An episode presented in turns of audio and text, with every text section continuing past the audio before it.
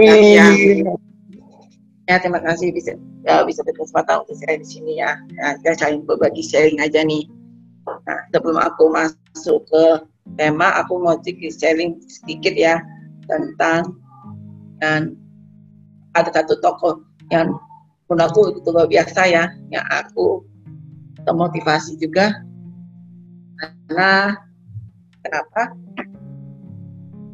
Aku kan jujur aku latar belakang bukan uh, Kristen itu dari muda kan. Tapi ketika aku udah menjadi dewasa di usia dua dua dua ya dua dua aku dipanggil sama Tuhan tapi itu emang punya rasa kasih mula-mula tuh. Orangnya Tuhan tapi di situ cukup. Tapi aku malah menyanyiakan panggilan aku. Aku seperti aku menghindar nah di sini aku belajar banyak tentang tokoh kita uh, Yunus ya. Nih kan ada beberapa hal positif yang aku dapetin di sini. Nah uh, ada lima sih yang aku dapet uh, satu kenapa aku biar uh, Yunus itu menanggapi panggilan Tuhan dengan cara dia sendiri? Nah kita tahu lah di, satu ayat satu kita bisa baca ya kita pasti nggak pernah tokoh Yunus kan?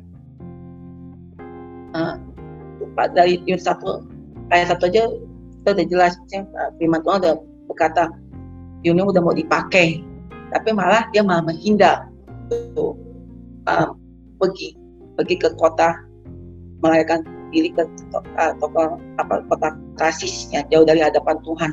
Nah, tapi di situ aku melihat lagi, ya aku baca, aku merenungkan lagi.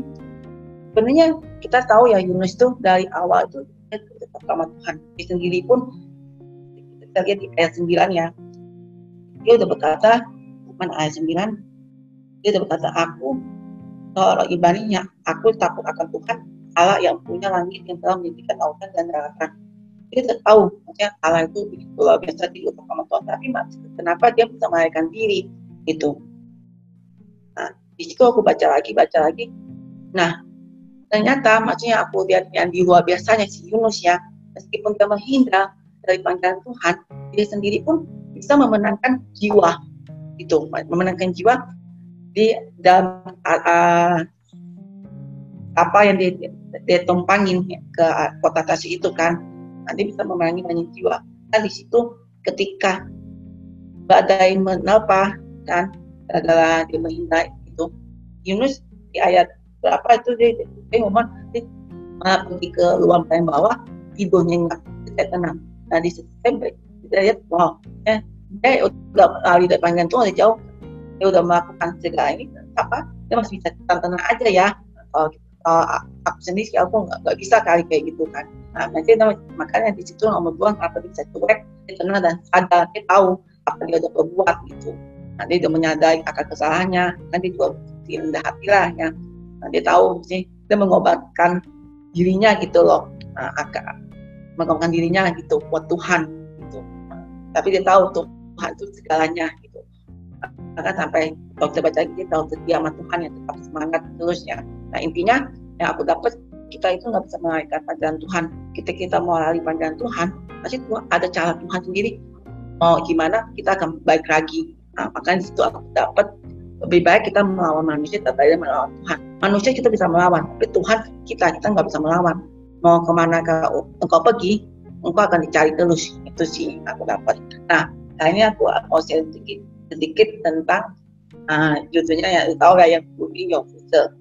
Nih, kenapa aku bisa ambil tema ini dan kenapa aku bisa menenungkannya ya? Karena beberapa bulan ini, eh, tahun inilah ya, menurut aku benar-benar dipulihkan lagi sama Tuhan dan aku di gimana ya banyak ditegur lah soalnya kenapa? Dari bulan dari bulan kema tahun kemarin bulan sembilan itu jujur-jujur aja aku udah mulai lemah aku udah pergi lagi mau ke jalan yang salah. Sampai ada satu titik aku mau pindah gereja. Oh ya perkenalkan aku juga pilih ya maksudnya aku juga dari Abalo nah di Abalo main di sana. Ya biar, biar lebih kenal lagi nih. Nah di mana ada satu titik ya ketika aku ada masalah ya aku bukan mencari Tuhan malah aku mau melahirkan diri maka mau pindah gereja itu karena ketika aku pindah gereja mau pindah gereja untuk puji Tuhan aku ada punya komunitas punya teman-teman yang luar biasa sehingga aku pun gak jadi pindah. Nah, aku di, lebih dikuatin lagi gitu. Nah di mana aku tiap hari aku punya Tuhan aku renung-renungin sampai satu titik aku mau bawa tentang Your Future ini? Membangun masa depan. Nah, kenapa? Jangan sampai seperti saya sendirinya karena aku udah menyia-nyiakan waktu aku 5-6 tahun hanya dengan kesenangan diri aku sendiri gitu.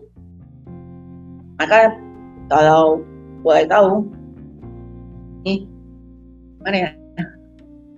Jangan sampailah seperti saya lah tapi aku berusaha untuk saya, saya terbuka juga aku mau sharing pengalaman hidup aku sama kalian nih ya nah mulai kapan sih kita bisa mulai membangun masa depan? Otomatis dari masa muda kita dong. Mulai dari kapan? Nggak mungkin kan tunggu kita udah punya anak atau punya udah keluarga kan nggak mungkin. Itu itu telat kan? Nah, dari kita sekarang lah maksudnya. Nah, mau sampai kapan lagi kita mau bangun masa depan ini dan celah. Dan di sini kan pasti kita di sini punya mau punya masa depan celah kan. Siapa sih nggak mau punya masa depan celah? Siapa sih nggak mau kaya? Siapa sih nggak mau dipakai lagi sama Tuhan kan? Nggak. Pasti nggak ada yang mau kan? Nah, tapi mulai dari sekarang lah kita harus membangun itu. Jangan sampai masa muda kita lewat hanya dilewati begitu aja. Maka di sini aku dapat ya masa muda membangun masa muda itu mulai dari sekarang. Gimana masa muda kita ini harus dipakai aku belajar sih masa muda adalah hadiah dari Tuhan yang merupakan anugerah yang dialami dalam sebuah proses kehidupan. Nah, masa muda adalah sebuah hadiah dari Tuhan yang merupakan anugerah yang dialami dalam sebuah proses kehidupan. Iya, kenapa aku bilang masa muda adalah hadiah? Karena masa muda kita itu ini dari sekali doang. Tapi masalahnya banyak anak muda zaman sekarang nggak mau menjalankan yang namanya proses. Tapi itu loh Tuhan tuh luar biasa. Maksudnya Tuhan udah kasih kita zaman masa muda kita ya ini loh maksudnya sebuah anugerah yang kita alami.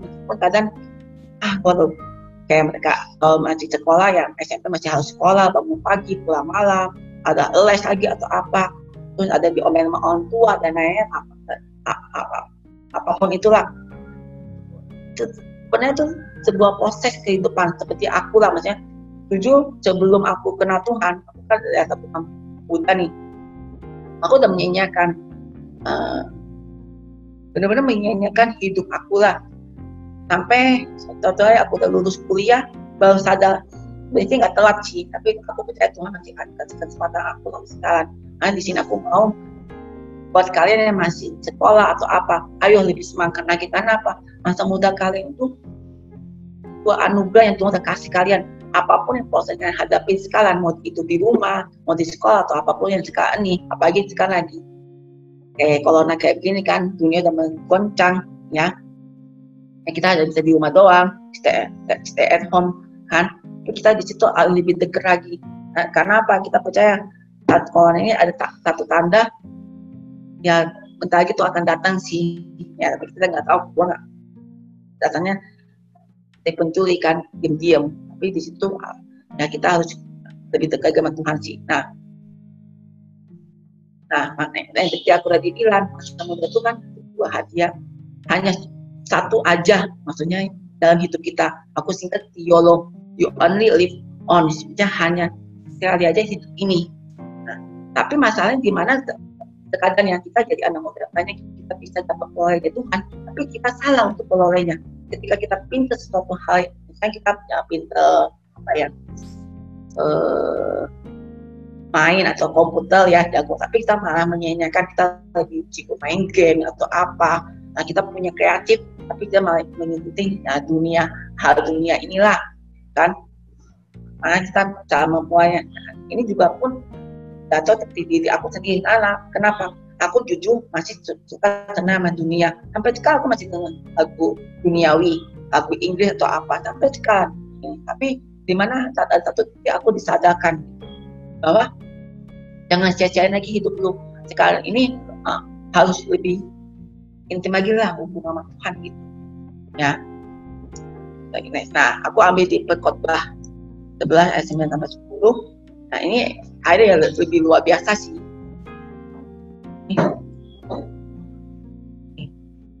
Ya.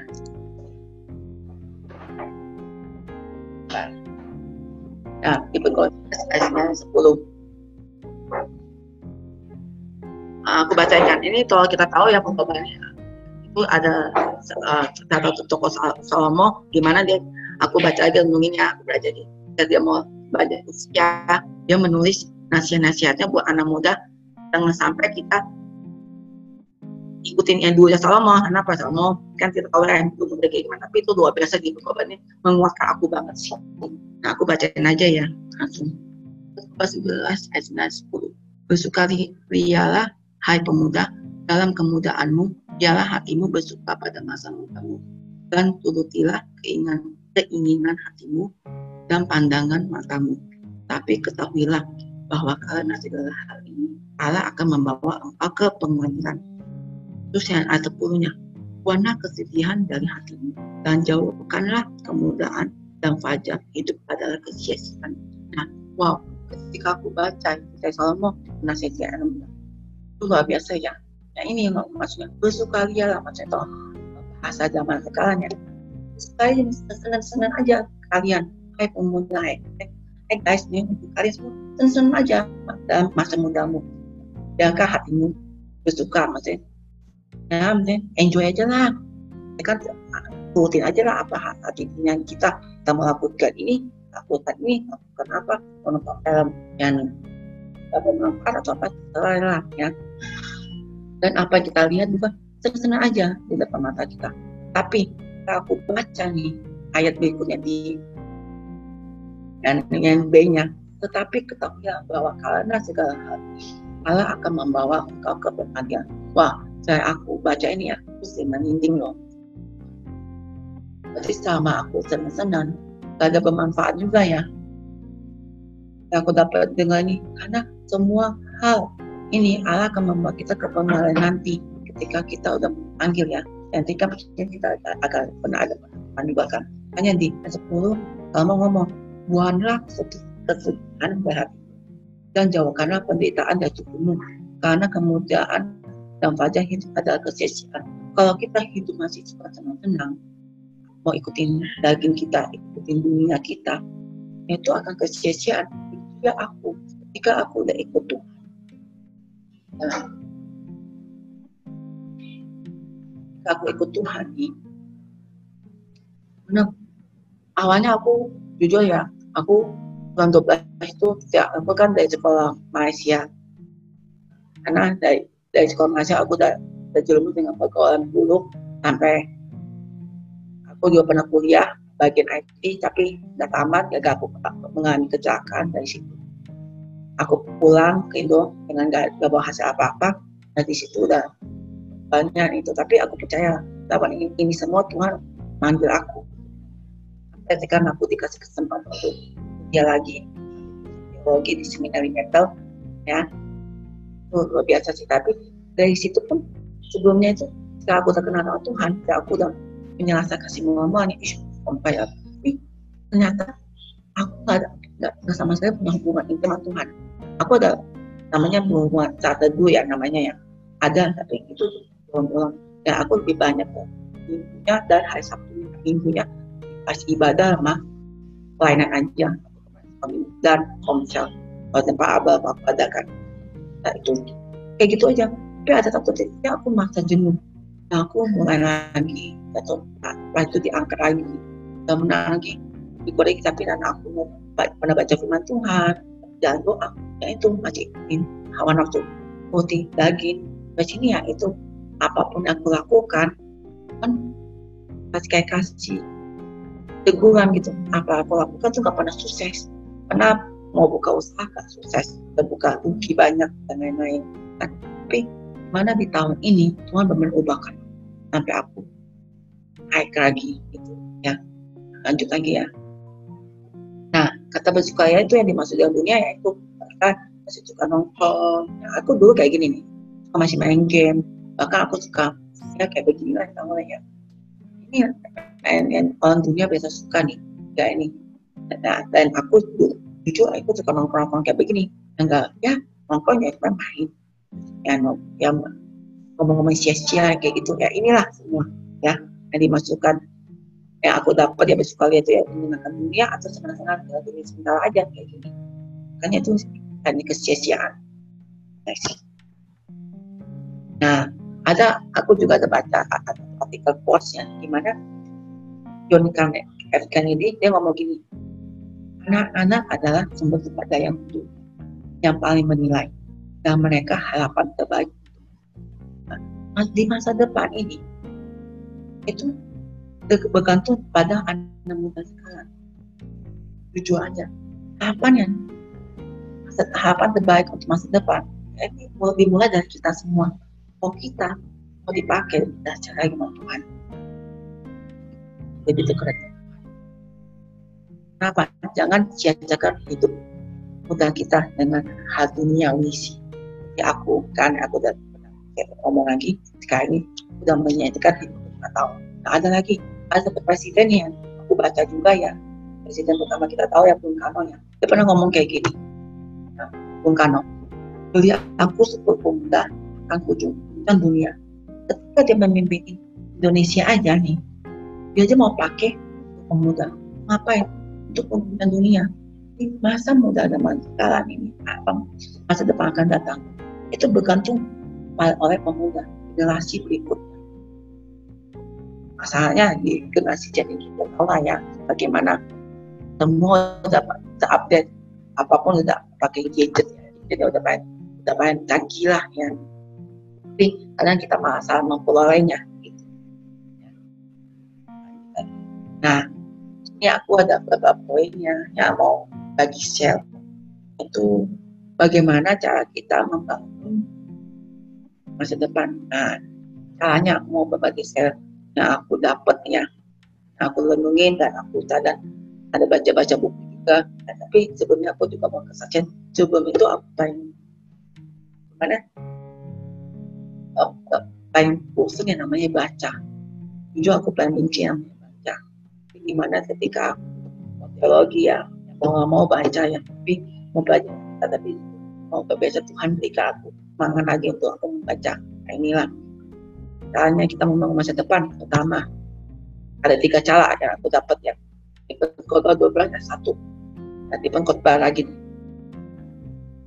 Satu bacain aja ingatlah akan penciptamu pada masa mudamu sebelum tiba hari-hari yang malam. Dan mendekat tahun-tahun yang kau katakan tak ada kesenangan bagiku di dalamnya. Nah, mau ngomong, ingatlah akan pencipta kita. Siapa sih yang menciptakan kita pertama kali ya? Pada masa mudamu, sebelum tiba hari-hari yang malam atau mendekat tahun-tahun yang kau katakan, ada kesenangan bagiku di dalamnya. Nah, sini aku diingat lagi.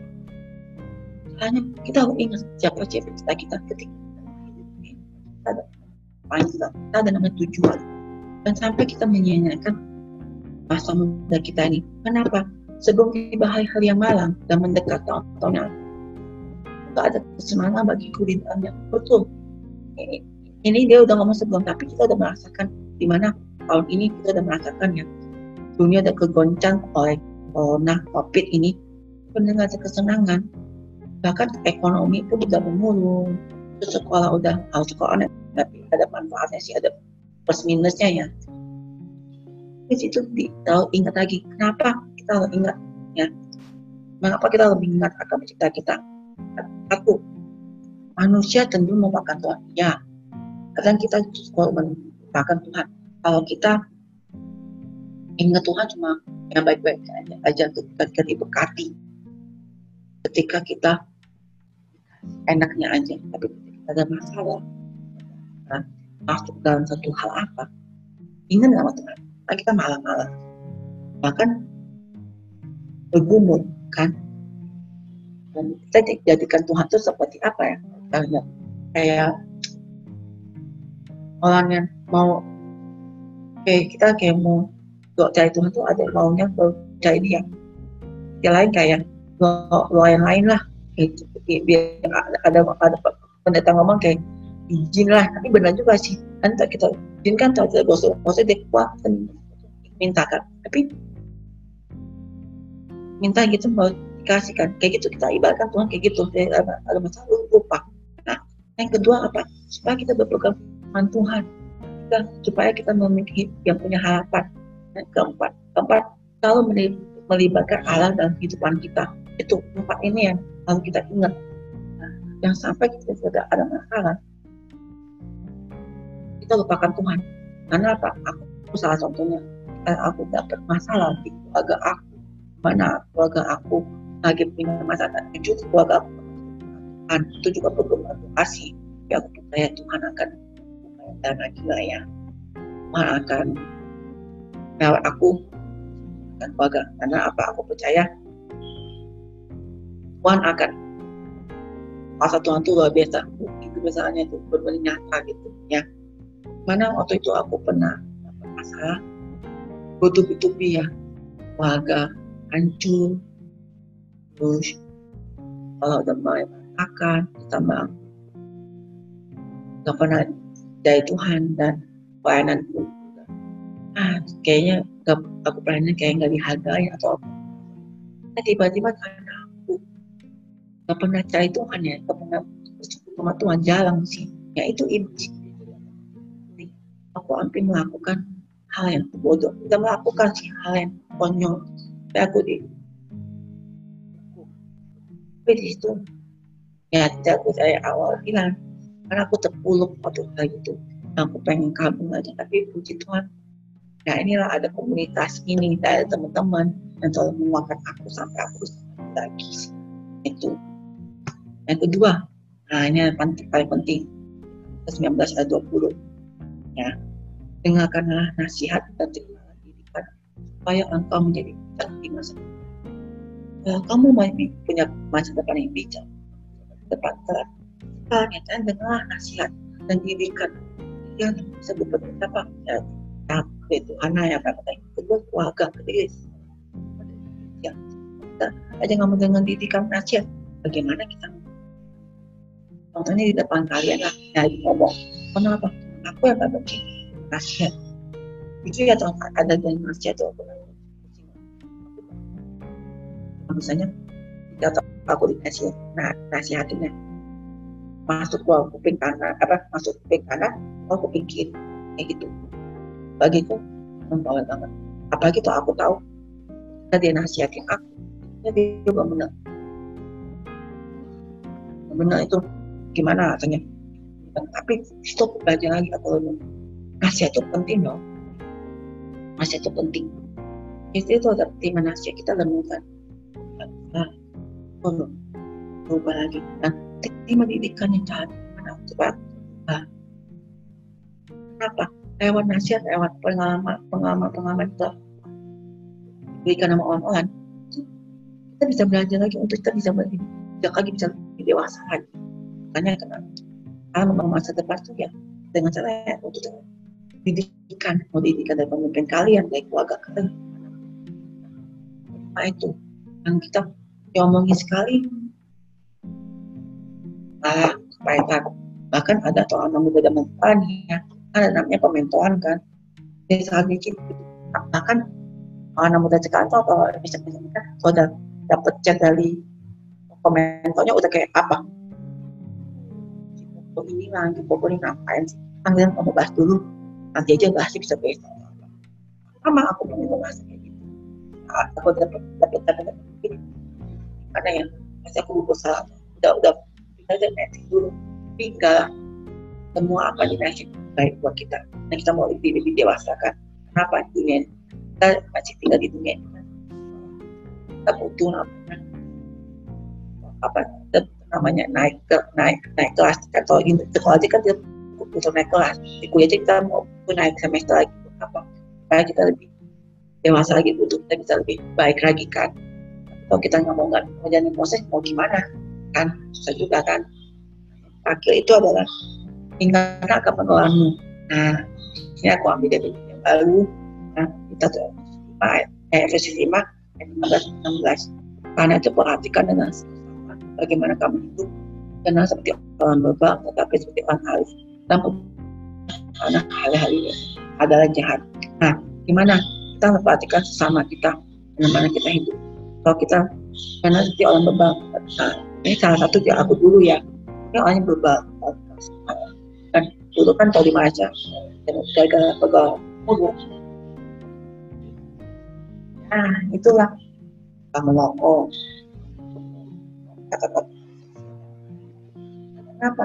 Lewat mana kan tukang motor yang sebenarnya kenapa ya satu kali tiga tiga tiga empat pun juga diingatkan jangan tetap perkawanan buruk merupakan kebiasaan yang baik adalah kembali sebaik-baiknya dan jangan berbuat ada di antara kamu yang kita mengenal Allah dan ini kata ketat katakan supaya kamu merasa malu.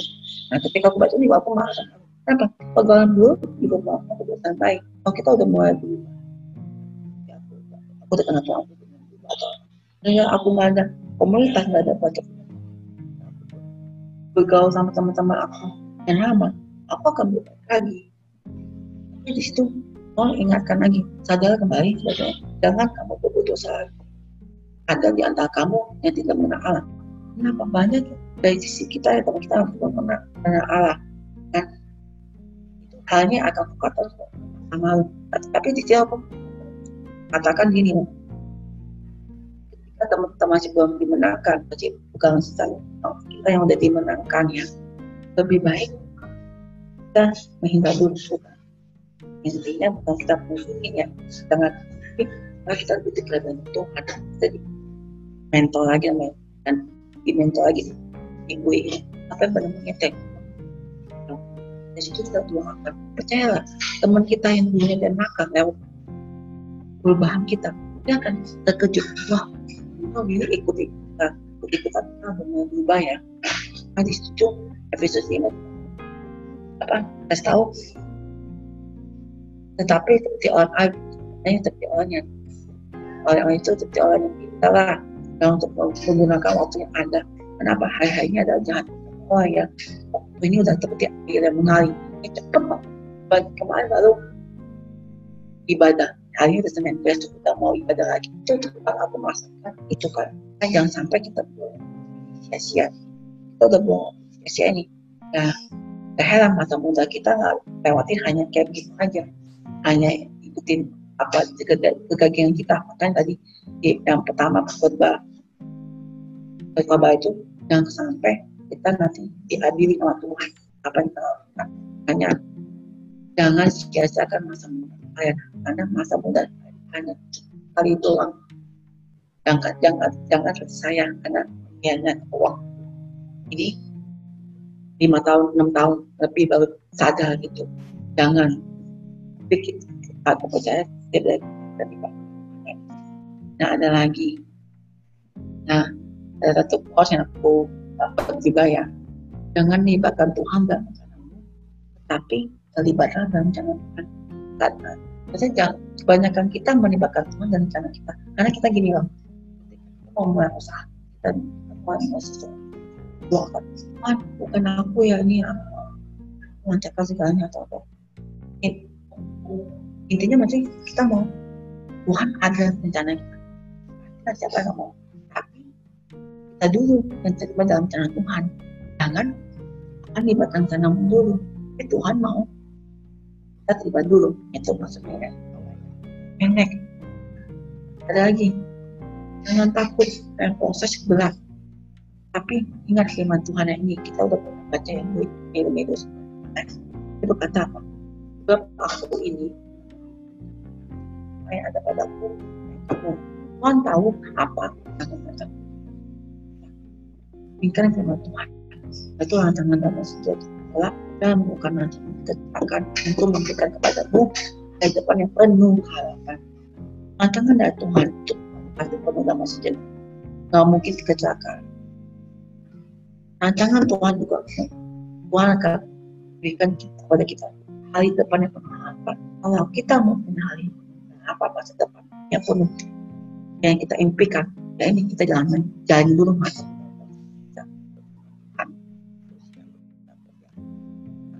ingat sebelum kita mengasihi sesama kita. Kita lebih baik mengasihi kita sendiri. Nah kenapa? Jangan sampai kita belum mengasihi diri sendiri. Kita sudah mengasihi orang lain. Itu sudah terlambat ya. Lagi mau membangun masa depan cerah kan satu cara. Kita dengan cara kita lebih dekat lagi pada itu. Mau lebih uh, dekat lagi sama Tuhan. Sih itu aja sih sekian dari kita doa